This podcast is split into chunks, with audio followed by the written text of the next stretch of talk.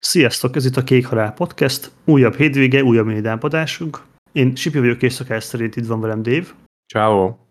A héten azért volt egy-két izgalmasabb hír, szerintem kezdjünk a betesdásokkal, mégpedig a Steam-en nekiálltak az emberek ugye reviewzni a Starfield-et, ami zömében inkább negatívabb hangvitelű, mint pozitív, Ebben ugye semmilyen meglepetés nincs idáig, viszont a csavar ott jön, hogy a fejlesztők nekiálltak ezeket a review-kat kommentel ellátni, mégpedig nem a magyarázkodó kommentekkel, hanem sokkal inkább ilyen támadó hangvételűvel, és megpróbálták megmagyarázni, hogy miért nincsen igaz azoknak az embereknek, akik felrólják a alábbi pontokat, hogy unalmas a játék, túl sok a töltőképernyő, nem elég RPG az RPG, nem elég izgalmas, nem elég színes, stb. stb. stb.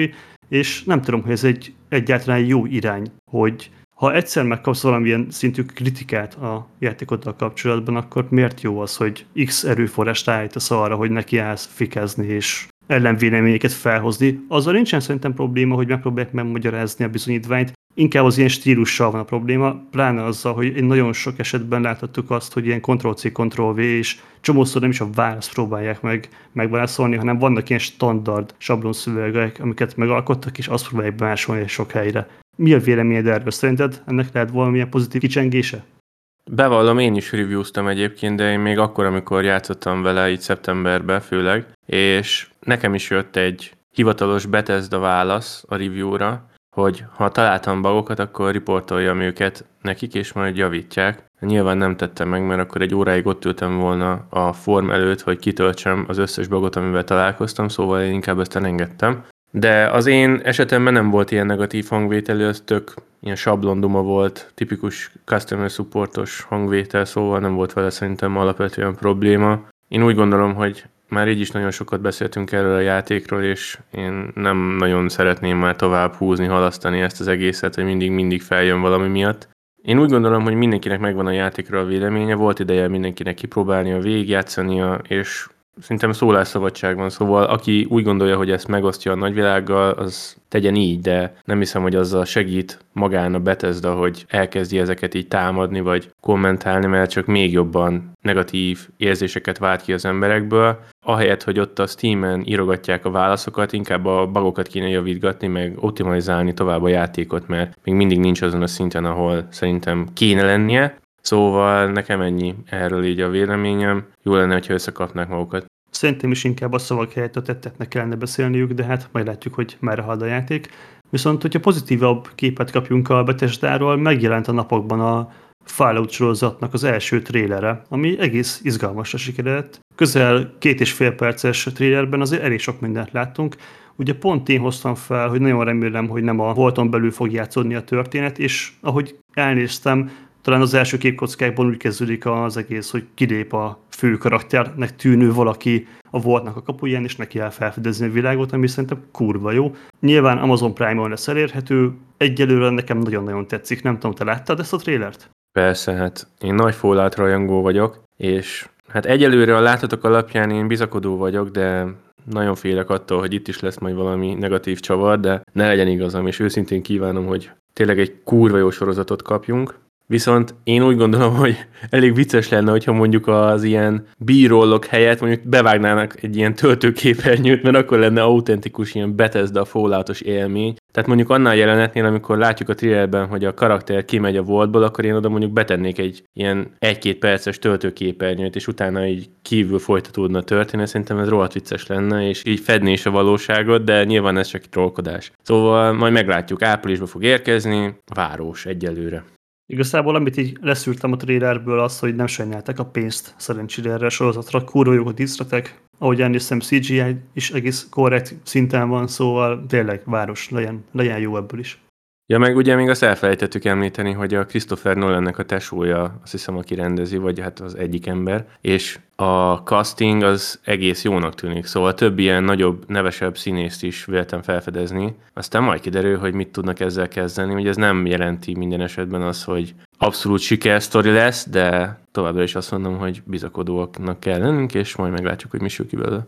De ami már így abszolút sikersztorinak könyvelhető el, az pedig a GTA széria, még akkor is, hogyha ez a trilogis újrafeldolgozás, vagy remake, vagy remaster, nem is tudom, minek nevezzük ezt, ez nem lett akkora átütő siker, mint ami az alapjáték volt annó, viszont A Netflix bejelentette, hogy december 14-től minden egyes előfizetőjének elérhetővé teszi ezt a Trilogy csomagot, jelen pillanatban még mobiltelefonokon, viszont a jövőben majd PC-ken is. Nekem ez egy kurva jó hír, engem nagyon is érdekelt ez a játék, viszont nem adtam volna érte semmennyi pénzt. Tök jó lenne még egy táblagépen nyomni, de sajnos az nincsen, viszont én meg fogom nézni mobilon. Nem tudom, neked van-e Netflix előfizetésed, de téged így érdekelne, vagy nem tudnád elképzelni kisképernyőn játszani ezt a játékot?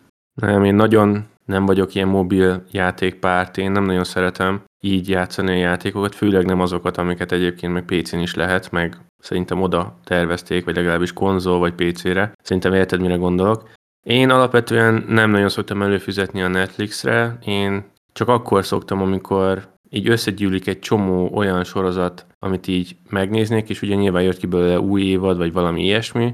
Ilyen például a Drive to Survive, ami általában az új Form 1 idények előtt szokott kijönni pár héttel, akkor általában előfizetek a Netflixre, és ott így végignézem az egészet egyszerre, meg akkor már, hogyha ott vagyok, akkor nyilván végigpörgetem a könyvtárat, de alapvetően én nem nagyon vagyok ilyen streaming szolgáltatás párti, tehát én nem szoktam nagyon előfizetni semmire. Mi lenne akkor, hogyha ez olyan szintre növekedne fel, mint amilyen a Game Pass. Nyilván nem lesz benne több száz játék, de azt látszik, hogy Netflix egyre komolyabban veszi ezt a játékos platform témát is, pláne, hogyha elő fog jönni ez az újdonság is, hogy most már PC-n is fogsz tudni játszani ezekkel a játékokkal, akkor lehet, hogy megéri, nem így film és játék szolgáltatót egyben választani, mondjuk akár a Netflix személyében.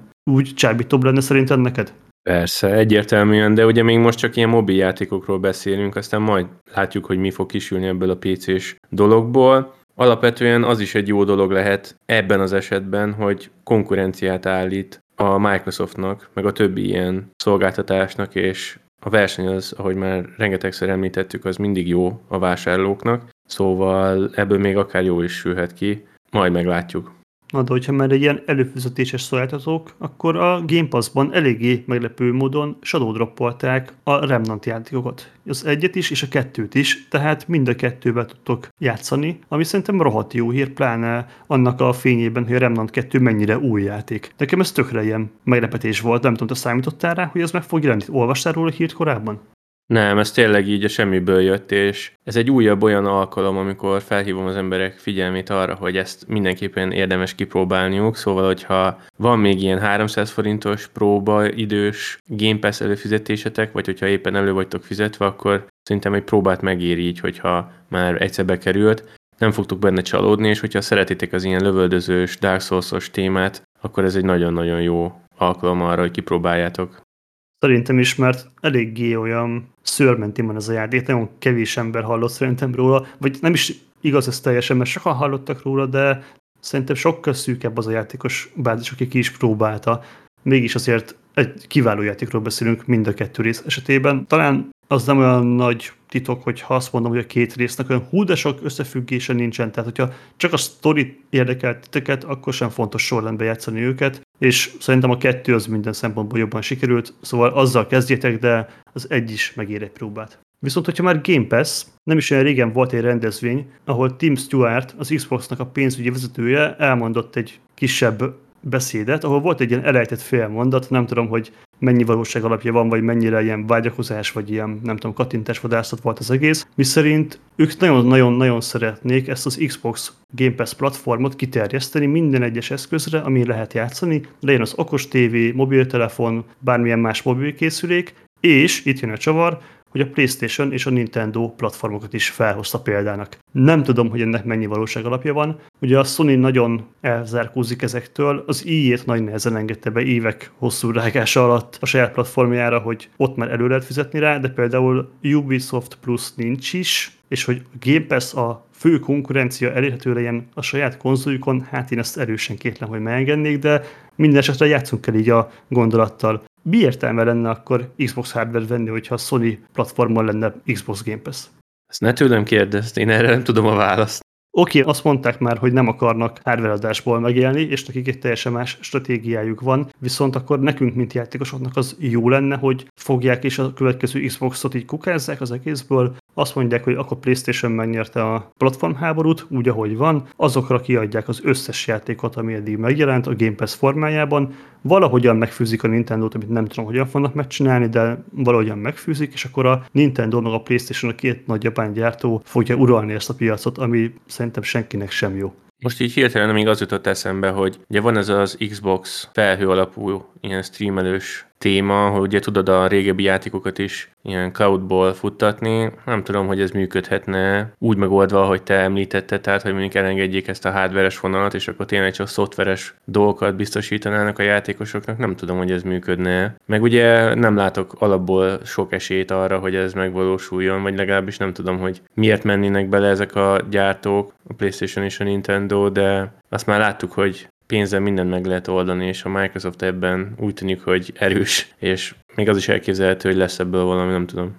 Lehet, hogy feladják azt a 40-50 millió playert, akik náluk vesznek konzolt, cserébe megnyerik azt a 100 plusz millió playert, akik ugye a Sony platformján vannak, és annyival is ki tudják bővíteni ezt az előfizetői szolgáltatást. Tehát az Xboxnak a részéről a logikát értem, a másik oldalról nem értem, hogy miért lenne ennek relációja, hogy elfogadják, de hát plegykálni és spekulálni lehet azt nyugodtan gyertek fel a Discord szerverünkre, aztán beszélgessünk róla. Viszont akkor a hétnek az utolsó híre, ami egy hatalmas meglepetés volt szerintem mind a kettőnk számára, az pedig az, hogy még mindig nem engedték el a Cyberpunk 2077-et, és kapott egy 2.1-es patchet a játék, egészen pontosan december 5-én fogja ezt megkapni, de bejelentették, hogy milyen változások fognak jönni a játékban. Az egyik legmeglepőbb talán az, hogy végre valahára az a funkció belekerül, amit már a legelső trélerekben és legelső ilyen beharangozásban mutattak, miszerint metró van a játékban. Ez ugye nagyon sokáig csak egy pont volt, ahol megnyomtál egy gombot, és átteleportált a játék másik pontjára.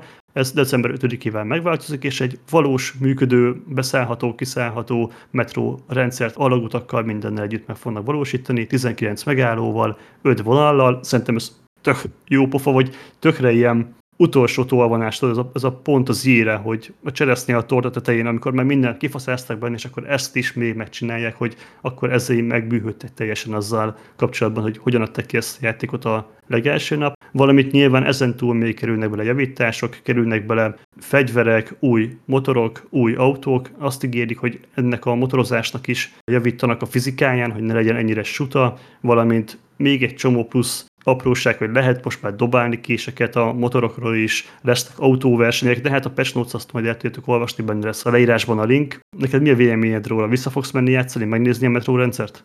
Mindenképp ki fogom próbálni, persze, mivel még nem teljesen fejeztem be a játékot, tehát ilyen utolsó pillanatoknál tartok, ugye rengeteg befejezés van, és azért mindegyiket szeretném megnézni, de valahogy miután befejeztem a Phantom Liberty-t, így erre már nem volt erőm, de ott vagyok annál a questnél, amikor tényleg, ha azt elindítod, akkor onnantól nincs is visszaút, meg minden, és akkor kb. ugye ott már látod a befejezéseket, stb. stb. Szóval tök jó, hogy igazából vártam vele, mert így akkor még lesz értelme visszamenni ezen kívül is, és én amúgy a 2.0-nál is azt éreztem már, hogy ez az a pont, amikor már itt az ideje, hogy megbocsássunk nekik, mert azért ennyire kifaszázni, nem tudom, hogy hány fejlesztő stúdió lett volna képes rá, vagy akarta volna így megcsinálni, szóval nálam meg van bocsátva, és én tökre jól fogadom ezeket a plusz dolgokat, amiket beleraknak, és nyilván ez a metró nem tudom, hogy mennyire lesz hasznos a fast travel szemben, de jó pofa dolognak tartom. Ugye itt még egy csomó mindent meg tudnak említeni, de akkor tényleg ilyen fél órás lenne az adás. A Persnót, ahogy mondta Sipi, benne lesz majd a leírásban.